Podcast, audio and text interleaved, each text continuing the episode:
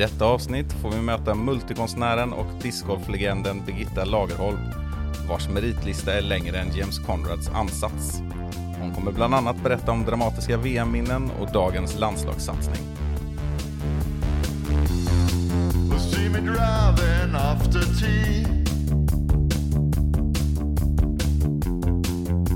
Weather's looking good.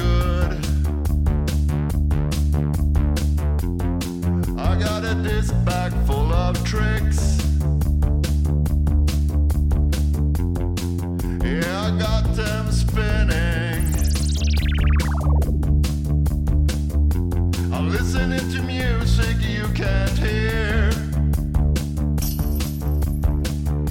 I got my magic plastic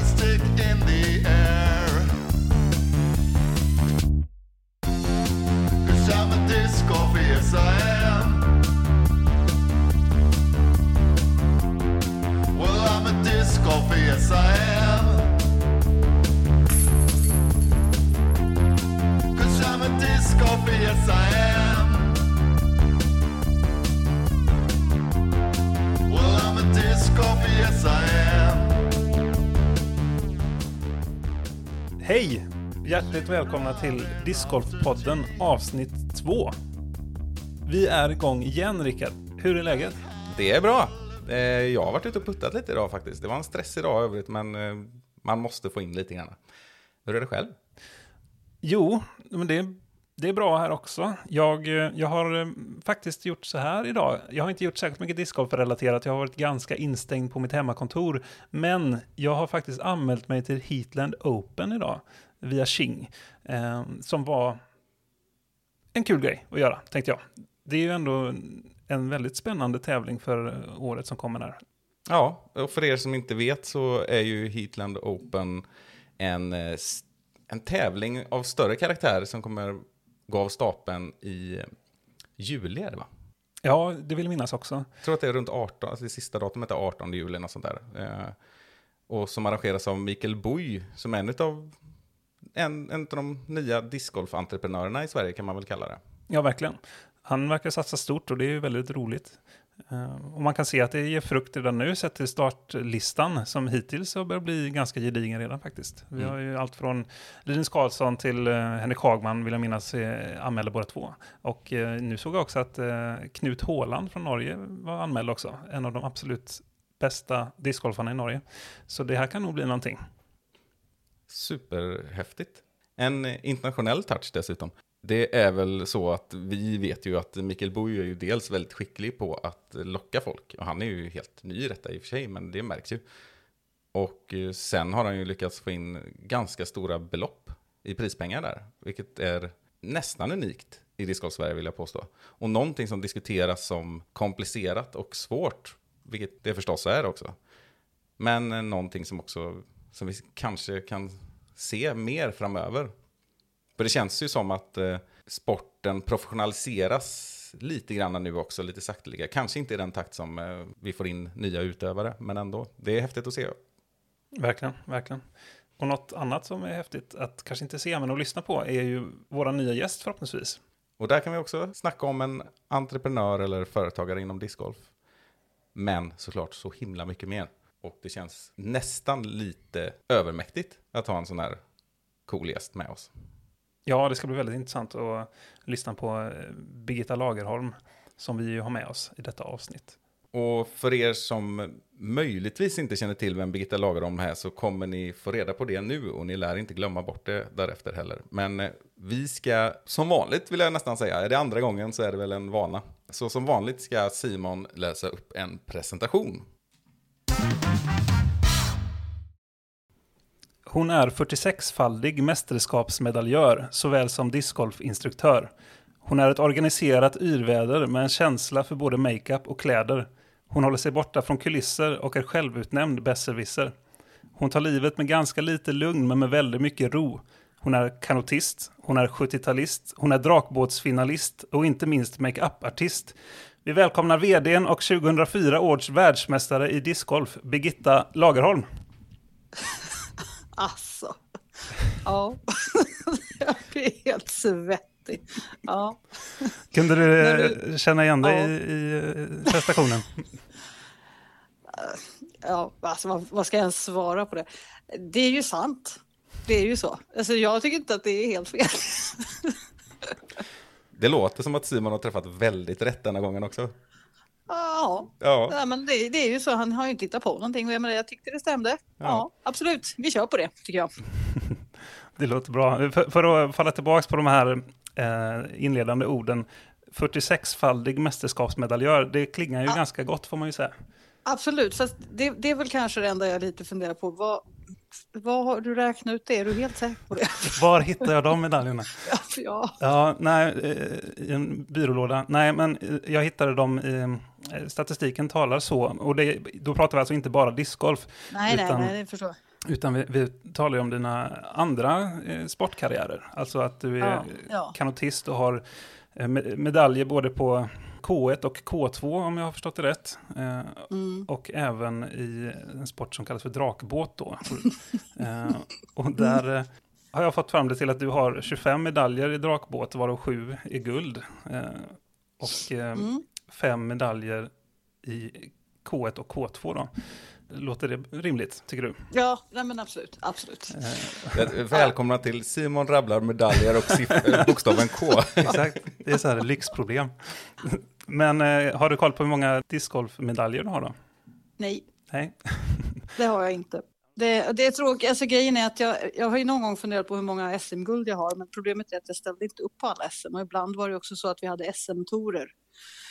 Jag vet att ibland var jag över och, och spelade i USA på somrarna så att jag liksom inte var med. Så att, pff, nej, jag vet faktiskt inte. Nej. Jag vet att jag har vilka EM-guld jag har och vilka VM-guld jag har. Det räcker. Ja, ja, det är inte så illa. Eh, det är ju ändå en del att hålla koll på, så jag förstår, jag förstår dig fullt ut. Men eh, jag har fått det till att du har 16 medaljer då i de stora mästerskapen, när vi pratar SM, VM och EM då. Eh, Okej. Varav 14 är guld. Och det, det är ju väldigt bra jobbat, får man säga.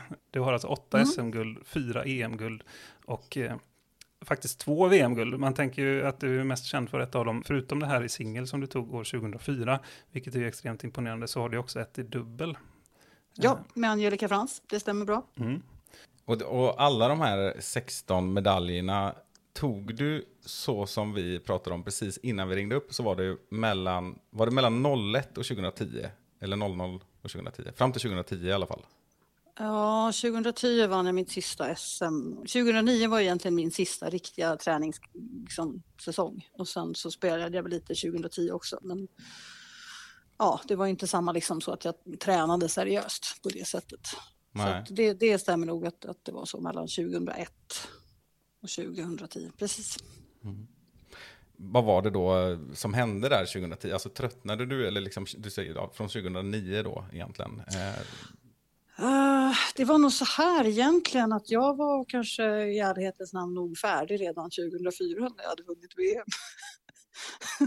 Då kände jag så här, tack för det. Ja, jag har visat att jag kan. Uh, men uh, sen fanns det folk i min närhet och det fanns folk i, som inte var i min närhet som hade åsikter som bland annat sa att en gång är ingen gång och sen så sa de att vadå, ska du inte försvara ditt guld? Och jag var inte ett dugg intresserad. Jag tyckte ju verkligen att jag hade jag hade gjort det jag hade förutsatt mig. Liksom. Mm. Så lät jag mig lite sådär drivas in i det där tillbaka. Och jag borde inte ha gjort det. Jag borde ha fortsatt spela för kärleken till, till liksom själva sporten. För det, den har ju aldrig försvunnit. Men istället så fortsatte jag att tävla och var inte helt happy med det. Och då presterade jag inte heller riktigt som, som jag kanske kunde ha gjort om, om jag hade haft samma drivkraft. Liksom. Så 2010 var det väl någonstans liksom, nej men nu får det, nu får det väl vara dags. ja. Men då efter 2010, betyder det att du ändå har, har spelat en hel del discgolf men inte tävlat på det sättet? Eh, ja och nej. Alltså jag var ju faktiskt på ett VM 2011. Ja. Men, men det var ju också bara för att det var i Kalifornien och för att vi var många som skulle åka. Och där gick jag inte ens till semifinal för jag hade ju inte, nej, jag hade inte tränat. Så att, äh, jag har väl spelat kanske no, lite grann, kanske en fyra, fem runder per år. Men då har jag ju istället gått in i mina andra engagemang och sporter och håller på med det. Och företagande och så. Så att det, nej, jag har väl haft det lite på, på liksom på, på halster eller vad ska jag säga. Och sen så för några år sedan så blev jag så jädra sugen igen och så började jag leta efter vad jag skulle ha för roll. För det är det som är problemet, ska jag komma tillbaka och göra någon sorts comeback 47 år gammal? Mm. Alltså jag har ingen lust att, inte för att förminska master eller någonting sånt, men det, det är inte min grej att tävla i master. Det, jag, nej. Och ska jag då börja mäta mig mot de här unga töserna? jag vet inte. Nej, men jag, och jag tänker, här har vi någonting som jag tror att vi kommer återkomma till. Och jag tror, vi vill väldigt gärna eh, understryka att vi vill återkomma till just 2004 också. Men i presentationen här så nämnde vi också eh, makeupartist och vd. Mm. Vad kan du berätta för oss om det? Nej, men väldigt kort så det är ju en yrkesbakgrund som jag har och sen så 1996 så fick jag sparken från eh, ett tv-bolag som blev uppköpt av ett annat och då så tog jag tillfället i akt och startade ett företag som då jobbade med just makeup och sen i slutändan så blev det också yrkesutbildningar inom makeup. Så då har jag drivit det mellan 96 och fram till förra våren när jag var tvungen att försätta det i konkurs på grund av corona. Och sen under tiden så har jag även startat ett makeupmärke som heter Färg som jag nu lever på ihop med då discgolfinstruktioner och sånt. Så att det är väl den korta versionen. Mm. Om jag säger Des Moines, Iowa 2004, vad tänker du då? Ja, då tänker jag VM-guld. Mm. Och så tänker jag känslan i att kunna skala av en 100 dollars sedel, för det var på den tiden man fick kontanter i prispengar, till en hemlös man som stod vid, vid eh, ett övergångsställe. Eh, och kunna ge den till honom och se glädjen i hans ögon och höra Anders Källström som satt bredvid mig som sa ja, då har han jobbat färdigt för dagen. och det hade han. Han reste sig och gick hem. Eller gick någonstans. Nej men eh, det är ett starkt minne ihop med VM-guldet faktiskt. Därför att det var så förknippat just med de där prisbundspengarna. Liksom. Ja, det är lite speciellt. Så ser det nog inte ut idag tror jag. Där har vi en skillnad Nej, mellan nej. då och nu. Nej, då knallar man ju iväg med en bunt cash. Paul Macbeth och Page Pierce hade fått ha stora väskor med sig till, till turneringarna. Ja, då. Det. Ja, det är också en skillnad från då och nu såklart, hur startfältet eh, såg ut. Ja, det är, alltså, det är tung läsning i den där resultatlistan bakom där det står Birgitta Lagerholm. Eh, vi har Juliana Korver, Des Redding, Elaine King. Femfaldiga världsmästare allihop, eller hur? Ja, femfaldiga Juliana och Elaine va? Eh, Des Mm. Redding blev väl tre och hon hade ett före ni drabbade samman Mm. där då också. Eh, Men det är 13 medaljer på de tre personerna. Och där kommer du. Mm. Ja, det är kaxigt faktiskt. Och den enda som var genuint glad för min skull var Juliana. Eller Elaine var väl inte så, men, men Dess var definitivt inte glad. Nej, She och, hates me. och, och, och nu pratar vi Des Redding som var, kom Ja. tvåa och fick silvret där. Ja. Ja. Ja, till hennes stora förargelse. Var, var, det, var det något personligt? Det var jättepersonligt. Nej, det var jättepersonligt. Därför att hon, eh, hon vann sitt första VM 2002 i Texas, i Houston. Och eh, jag spelade final med henne. Jag hade spelat en del. Hon var ganska ny då. Och jag sa redan på tidigt stadium, men den här tjejen har jävligt stora fotfel. Vi måste, vi måste varna henne. Men de vill inte det. Det är ett lite dålig stämning. De måste spela med henne varje vecka. Så det var ju ingen som ville backa upp mig. Eh, men jag sa ju till henne att du, du får skärpa dig för att du, du siktar ju inte ens på din mini. Du tar ju en halv meter vid sidan om. Liksom. Eh, sen i finalen, och det, hon, hon spelade ju bra, det är liksom inget snack om saken. Det är bara det att det är klart att det är klart att man får bättre precision om man bara siktar mot korgen och skiter i var man sätter fötterna. Såklart. Eh, sen i finalen så hade vi en official med och då hade jag sagt kolla hennes fötter för att hon kör fotfel. Mm, men det var ju så extremt mycket folk, det var ju sån stämning och sen så på sista hålet då så, så drog hon ju ett jättefotfel varpå jag sa det igen, kallade. hon blev inte jättenöjd. Officialen hade ju missat det där för han hade ju varit så liksom ja, men uppe i, i stämningen så han bara, ja, jag såg inte. Eller om han inte vågade, jag vet inte. Men hon förlät ju aldrig mig för det, för att det är klart att jag förstörde hennes känsla för, sitt, för hennes VM-guld. Jag fattar ju det, men samtidigt tyckte inte jag att det var ett snyggt sätt att vinna på. Så att hon hade ju ett riktigt hord i sidan till mig. Okej, det. ja det är väldigt intressant. Och det, du berör någonting som är väldigt, ehm, vad ska man säga, väldigt intressant också just i den här sporten generellt. Alltså behovet eh, eller inte behovet av, eh, av just officials på tävlingar och det här med att vi är våra egna, vi är våra egna domare när vi spelar. För det allra mesta. Och eh, det är ju en konstant diskussion det här med just kola eller inte kola och att det, är väldigt vanligt att man väljer att inte göra det för att, för att man inte vågar och inte vill ha den här dåliga stämningen som du pratar om och sådär. Och, och jag tycker själv att det är cred till dig som liksom vågar ändå stå upp för det och säga som det är. Eh, men sen då att du får leva med en vän mindre kanske innan discgolfen då på grund av det. Det, det, det, är, ju- det är ju tråkigt såklart. Men, Ja, det, var- det var ju milt uttryckt. Ja. Nej, och det är också intressant just den här diskussionen utifrån så som jag ofta uppfattat hur den går i Sverige så är det att vi i Sverige är för dåliga på att kolla saker. Vi måste bli mer som USA. Och nu vet jag inte, nu har du gett en, ett exempel här, men du har ju varit otroligt mycket i USA och tävlat. Håller du med om den bilden då? Ja, men alltså, min bild är ju att det, jag, för jag var ute på liksom, korståg på andra ställen också när det handlade om att folk tog för lång tid på sig. Eh, Nico-style. Mm. Så jag var inne och började klocka. Nej, men du vet, de backar inte upp. Nej. De backar inte upp en svensk i det, i det fallet. Och jag kan ju inte svara för om jag hade varit amerikan och börjat liksom, tjata. Det vet ju inte jag. Jag kan ju bara se från mitt perspektiv. Ja. Men eh, det räckte ju med att, att de hade ju sagt till den tjejen att Birgitta klockar dig. Så var ju hon sur på mig också resten av min karriär. Ja, men det här är ju jätteintressant. Nu är det här eh, några år sedan i och för sig då, men, men eh, håller ni med mig om att bilden ofta även idag är sådan att, att eh, i Sverige så tror vi att vi är extra dåliga på det på något sätt i, i, jämförelse då med USA. Det, det, kan inte jag svara på faktiskt om man tycker att vi är extra dåliga. Jag, jag undrar ju varför de inte liksom hänger Nico hårt en ja, gång. Ja, Varför Nej, de låter honom hållas liksom. Så att hur bra är de där? ja. Oavsett vad man tycker i övrigt om honom så är ju det definitivt ett exempel på att det, man kanske inte är så hårda mot varandra i USA som det ibland framstår i, i, i någon sorts svensk diskussion kan jag tycka. Ja, men det är ju alltid lättare att vara och liksom tycka när man inte... Därför att det finns ju ett viktigt argument varför många väljer att inte liksom ta det här, eh, den här konfrontationen. Därför att det är ju för att om jag kallar dig för fotfel då kommer ju jag veta att du har sån jävla koll på mina fötter sen. Så då psykar jag ju nästan ut mig själv istället. Och då kan det ju nästan vara lättare att jag, ah, ja, ja, men jag var, så, jag var lite hårdare förr i tiden. Så att jag brydde mig inte så mycket med henne. Och plus att hon var ju så otroligt off. Så det gick liksom inte att, att se. Jag menar, är det lite hit eller lite dit, då tycker inte jag det spelar så stor roll. Liksom, det, det stör inte mig. Men när det direkt påverkar resultatet för att man inte ens siktar då, där.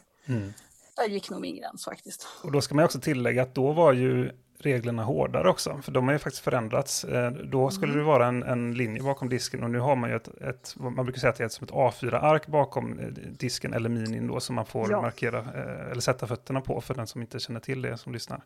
Eh, Så, så det, Ja, det är ju stor skillnad. ja verkligen. Eh, Så, så då, det var ju, på ett sätt var det ju enklare att kolla det då ändå. Mm. Eh, Och trots detta då så gick det inte riktigt hem, låter det som. Nej. Hon vände sig om till sin man där på fairwayen på, i VM-finalen. Så sa hon så här, I don't know why that bitch is talking to me. She doesn't even deserve to be on the same fairway as, as me. Ja, det var, det var inga snälla ord. Nej, nej. Därför var det ju extra roligt när jag sen vann, när jag kom tillbaka två år senare. Ja, ja det är svar på tal. Birgitta, vi har faktiskt med oss Des Redding här vid andra linjen. Åh, det gläder mig!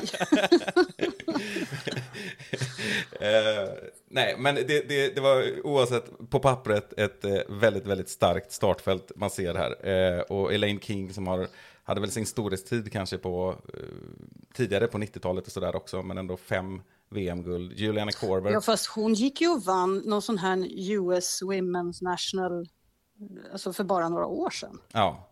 Alltså den kärringen, hon, hon är inte dålig. Nej, nej, nej, nej, det var inte min poäng av detta. Eh, samtidigt som, om jag tänker så här, den, den som kanske på förhand kunde ha verkat vara den största konkurrenten för dig eller något sånt där. Det kändes väl som att Juliana Korver var den som, hon hade tagit alla sina fem VM-guld, men också väldigt snart in på detta. Det var 98 och framåt. Var det så du tänkte också, eller kände, eller kanske inte fokuserade Nej. så mycket på konkurrenterna i och för sig?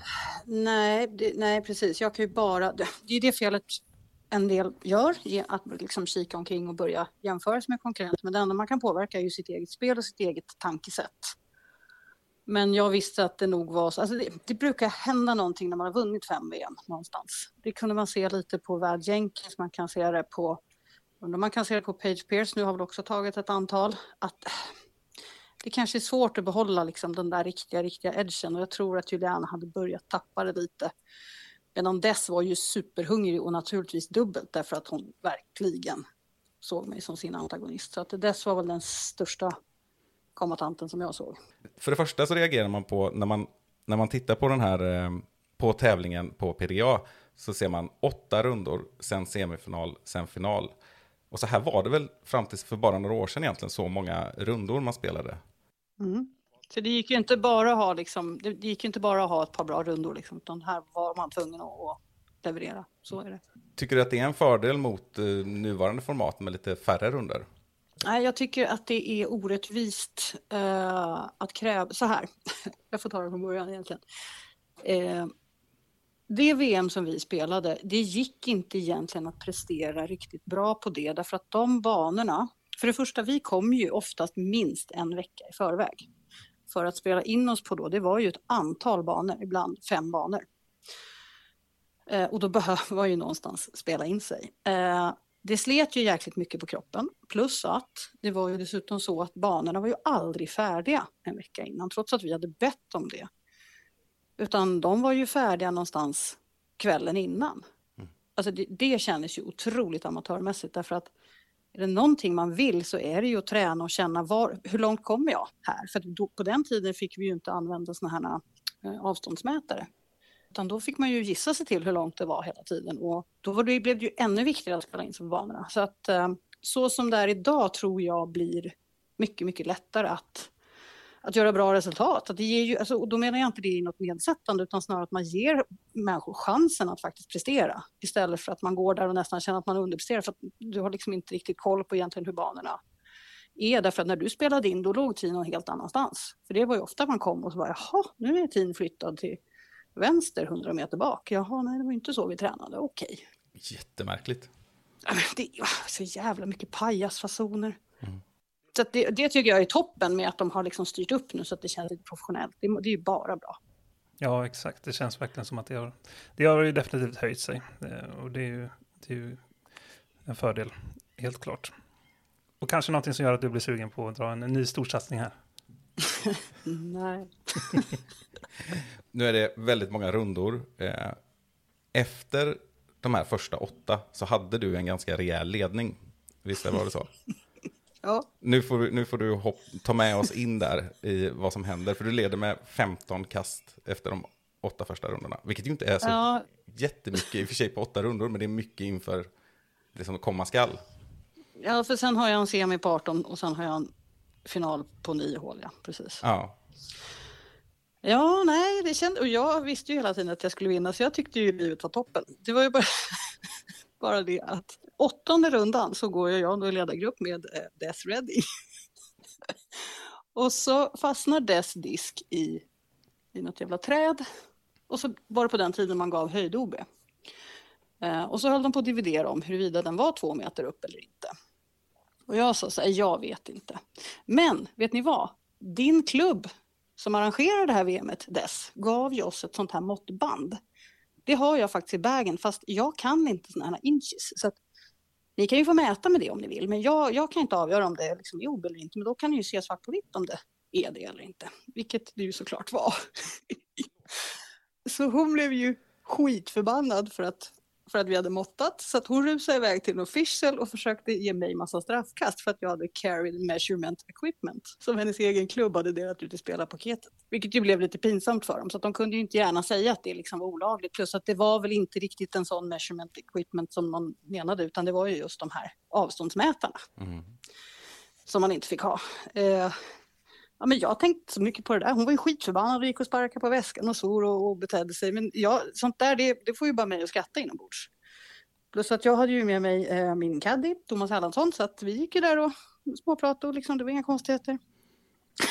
Sen dagen efter så kommer Juliana fram till mig när jag står och värmer upp. Hon bara, ja, Ja, Dess kom fram till mig och bad om ursäkt igår, men, men hon sa hon skulle aldrig be om ursäkt till dig. Nähä? Så jag, vad, vad, vad var det då? Ja, och då berättar hon för mig, för jag har inte ens fattat att Dess har försökt få straffkast på mig. Det här har liksom helt gått mig förbi. då berättar hon att det här har skett. Och att det finns ingen Dess hatar så mycket i hela, liksom, hela världen som mig, efter då ytterligare det här.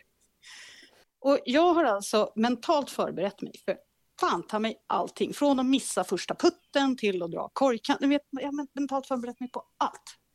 Men inte på att en av mina motspelare ska hata mig så något så enormt som Dess gjorde. Och som hon betedde sig under den semifinalen. Så att där lät jag mig psykas ut. Så jag tror jag tappade, hur många?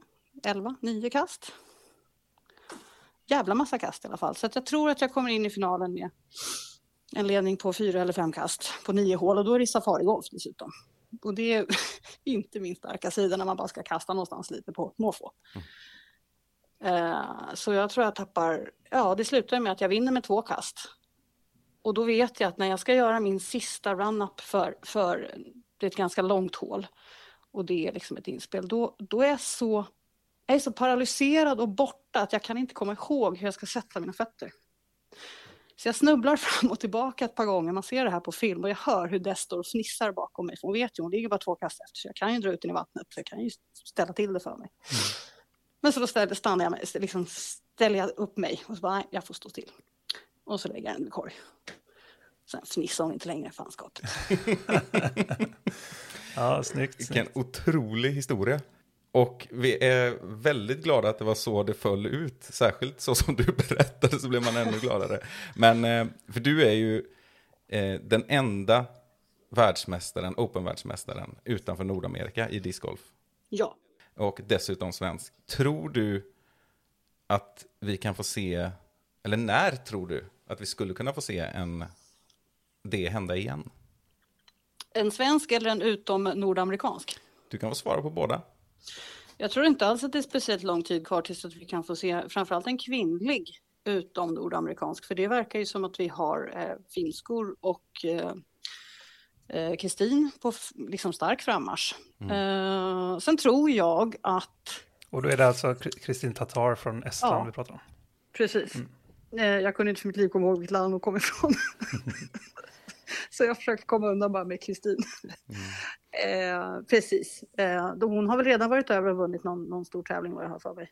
Ja, eh, USDGC, Ja, precis. just det. Precis. 2019. Så att, ehm, mm, så att jag tror att eh, har de använt det här covid-året 2020 nyttigt nu och vettigt så tror jag att de kan eh, komma och slå undan fötterna rejält Mm.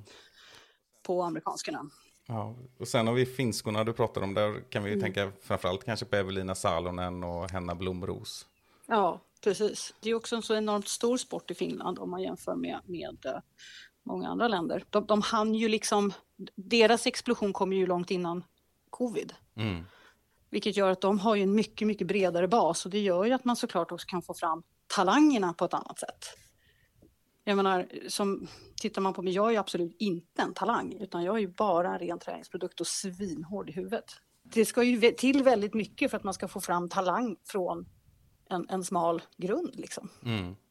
Men nu har det ju ändå hänt hos oss också så att eh, det, det finns ju där ute. Verkligen, och jag tycker det är eh, extra intressant det här med, som du nämner, att, att den europeiska scenen så att säga, eh, förhoppningsvis har den liksom eh, under den här coronaperioden gjort sig än starkare. För, för det är ju någonting som, det känns som att nordamerikanerna och även, även vi som vad ska man säga, åskådare av toppdiscgolfen nästan har glömt bort lite hur det var alldeles innan corona, för det var ju precis då som européerna på något sätt började ta sats igen och komma Ja. tillbaks in i den här världsdiscgolfen liksom.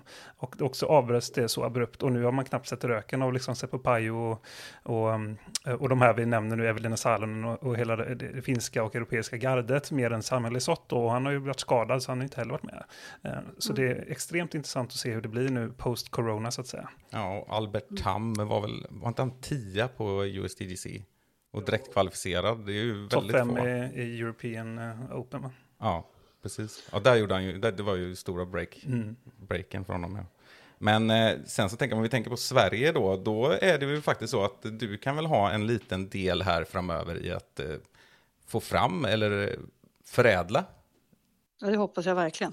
För du eh, har ju plötsligt lite grann kan man säga dykt upp igen eh, inom discgolfen. Eh, det var, du, du körde nästan exakt ett decennium under din egen karriär där.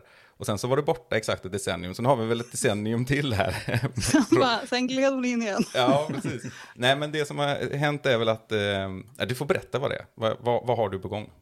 Eh, nytillträdd som landslagstränare ihop med eh, Erik Svensson som har varit instruktör på Järva i tio år. Eh, och jag tycker ju att det här är sjukt spännande därför att min känsla är att det finns ju inte, eller känsla, min vetskap är att det finns ju knappt någon forskning alls på discgolf. Vi måste någonstans börja titta på vad är det som gör att vissa spelare är bra? Vad är det som gör att de skulle kunna bli bättre? Hur skulle vi kunna förädla deras träningsprogram? Har de ens träningsprogram? Eh, tränar de mentalt? Eh, vet de att de tränar mentalt? Kan vi göra någonting på den punkten? Hur äter de? Hur dricker de? Eh, jag tänker på en sån sak att blir man uttorkad så kan man ju tappa 30% av sin liksom, prestationsförmåga. Och jag vet inte om jag räknar rätt nu, det får ni ju, får ju hjälpa mig där. Men om vi nu räknar med att vi ska gå 47 kast och så går vi 30% sämre. Då har vi plötsligt, då är vi uppe på 61 kast. Det är ganska mycket om man inte har druckit tillräckligt mycket.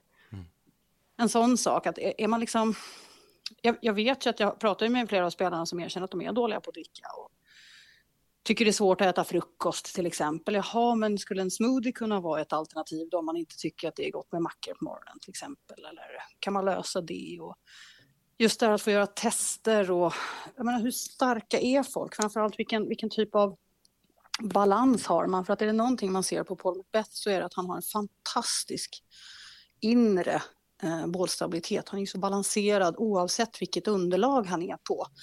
Om han liksom springer längs med en backe, inte bara uppför eller nerför, utan längs med i en ansats eller run, backstep, vad ni vill kalla det för.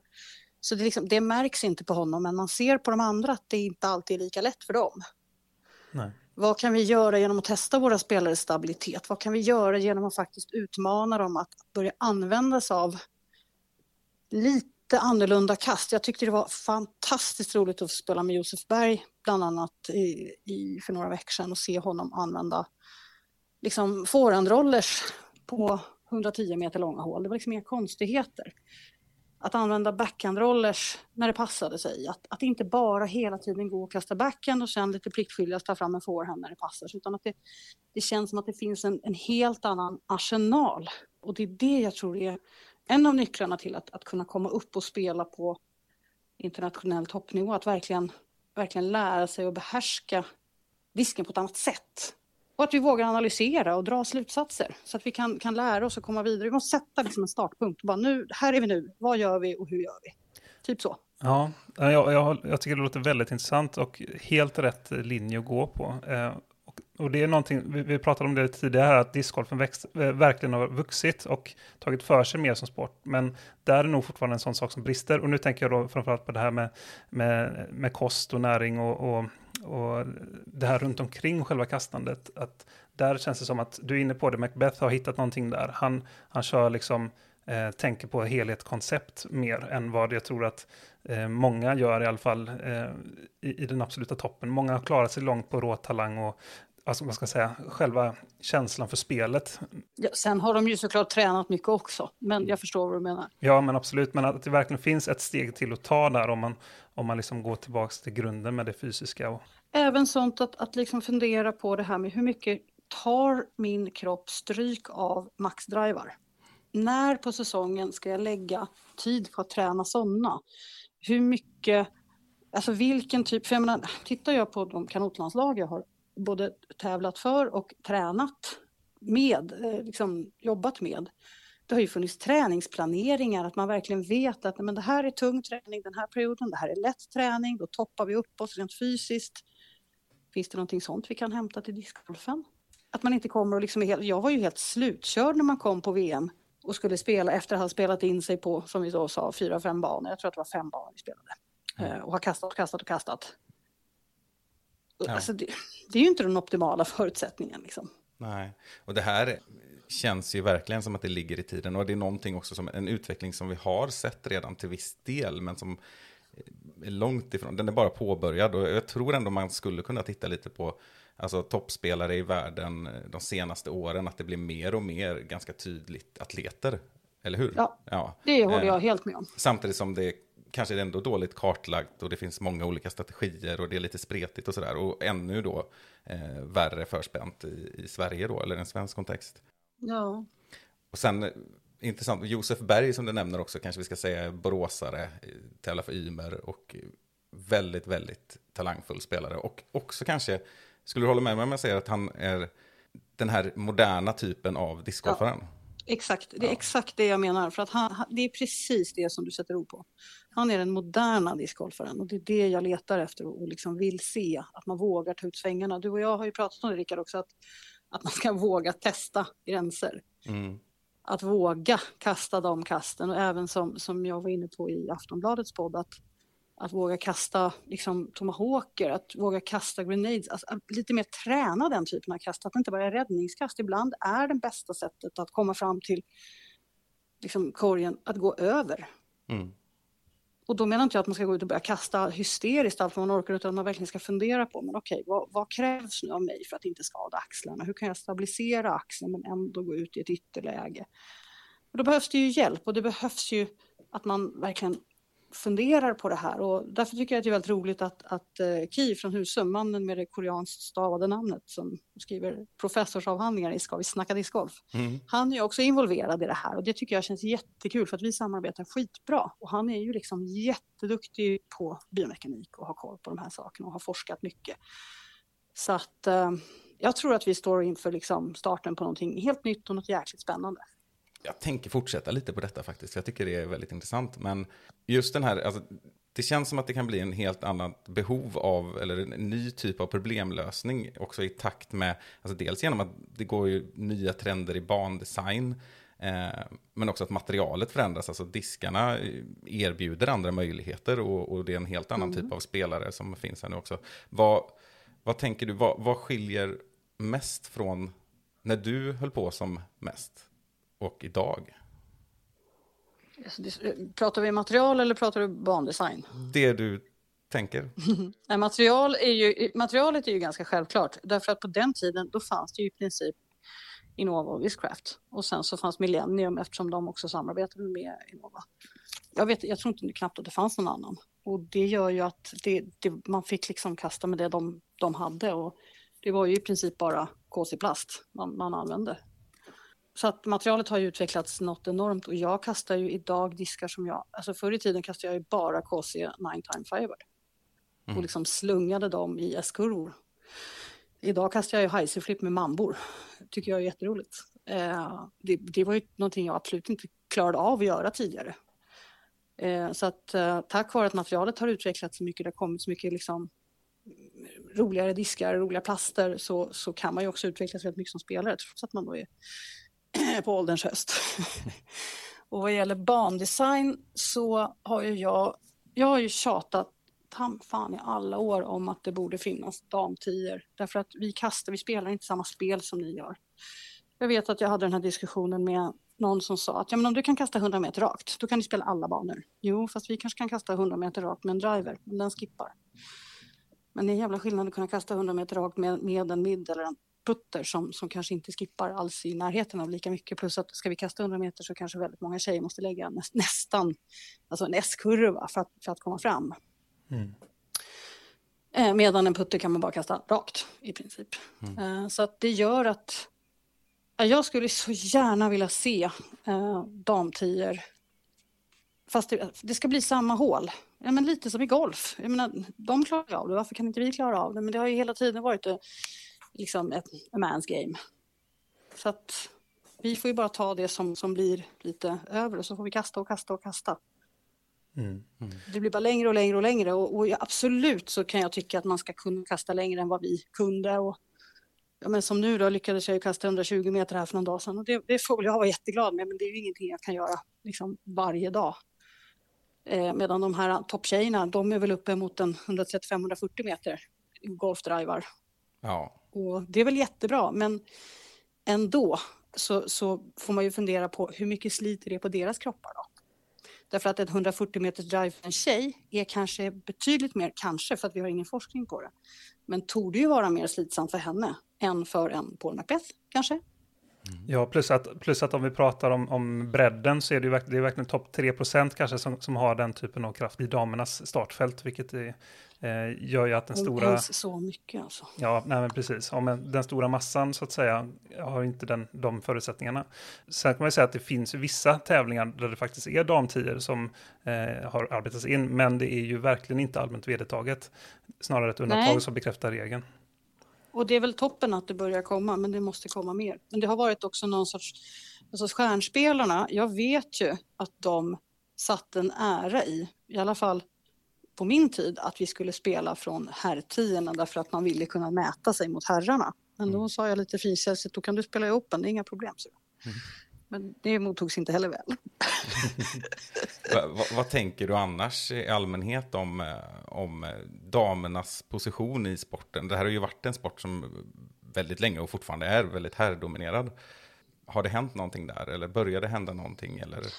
Ja, alltså jag tycker ju att eh, man börjar prata om damer på ett eh, väldigt respektfullt sätt, åtminstone page Pierce. Och jag tror nog att Hailey King eh, kommer, eller alltså åtnjuter en hel del respekt också. Hon är ju en av dem som, nu har jag inte sett, alltså det har varit svårt, men jag tycker mig ana att hon börjar ha en riktigt fin teknik, att hon verkligen också jobbar med höften. Det är inte så många av tjejerna som gör det. Utan det är lite mer det här, man jobbar med armen och slungar med ryggen. Men eh, jag tycker ändå att man ser att det, det, det finns, att man, man omnämner dem med, med respekt. Därför att de plötsligt är, är bättre än vad, vad ska vi säga, gemene man inom discgolf är. Och då plötsligt är de värda respekt. Och då just med, med också gemene man. För att det är viktigt att man ska vara bättre än mannen för att man ska få respekt.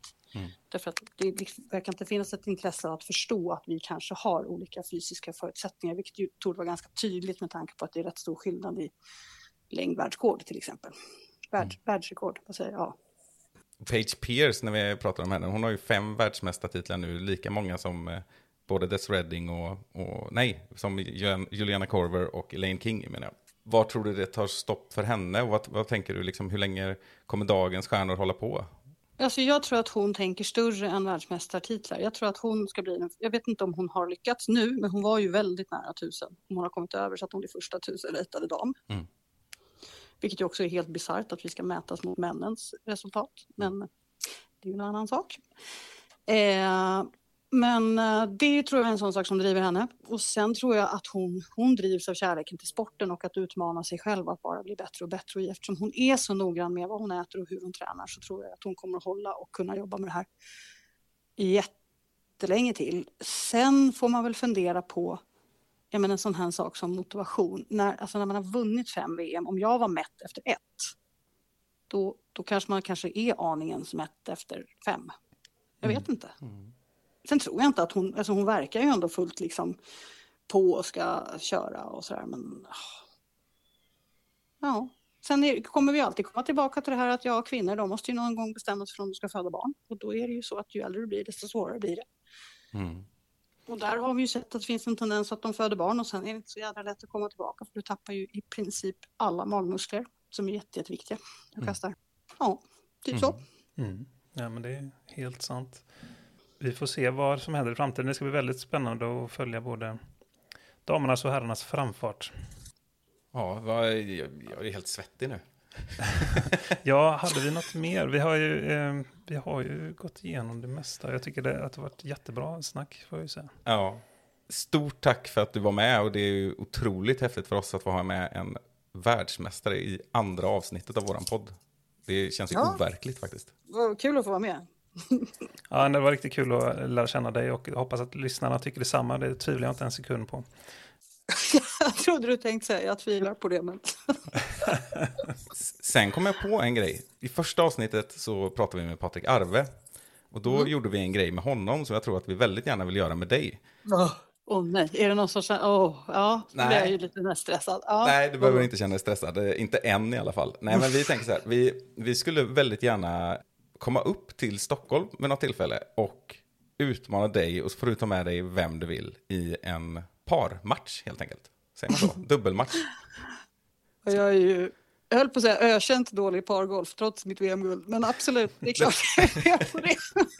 Man får inte säga så när man har vunnit VM-guld i, i just pargolf.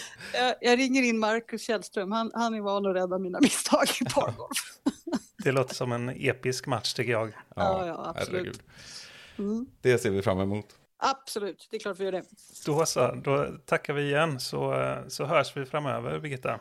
Ja, tack själva och lycka till med podden. Tack så Det mycket. verkar ju vara bra. Ha det gott. Hej då! Hej då!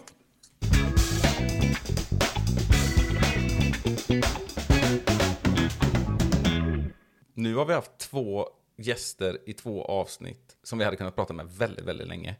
Och när vi har förberett oss för denna podden så har vi lite grann snackat om att vi, vi kanske ska ha lite kortare intervjuer och vi behöver inte ha eh, breda ut så mycket. Men det har varit omöjligt med de här gästerna hittills i alla fall. Vi får nog hitta andra strategier för att nå det målet i så fall.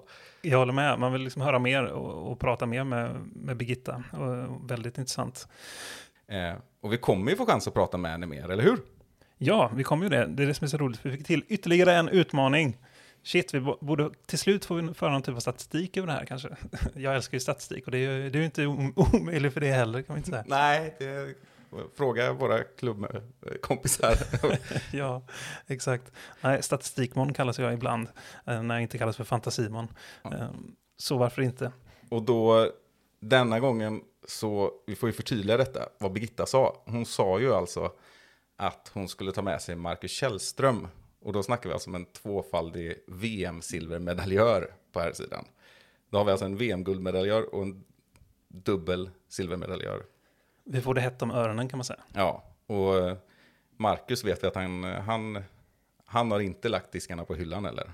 Nej, eh, men det, vad ska man kontra med? Vad kan jag säga? Zero time world champion? Är det något att kontra med? Ja.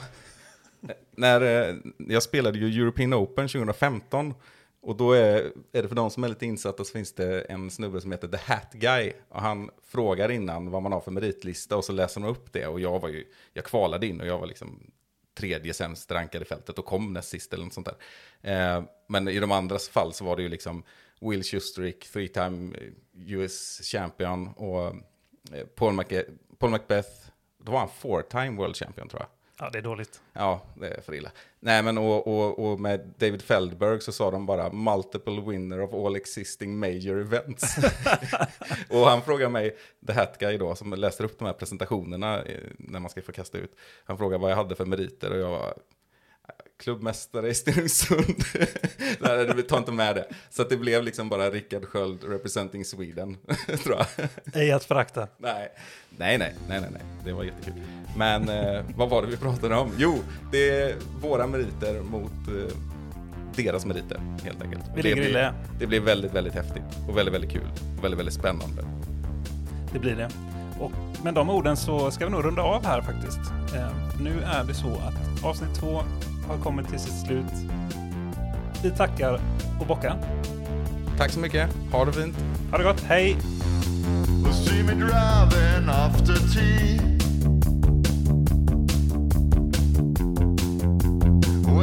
Looking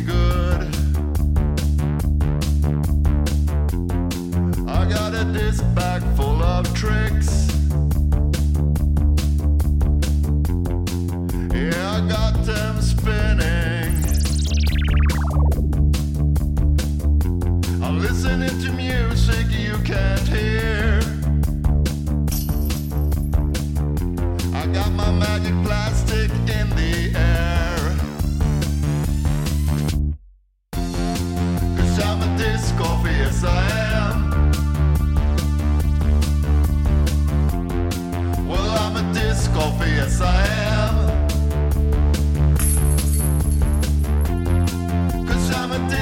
Yes, I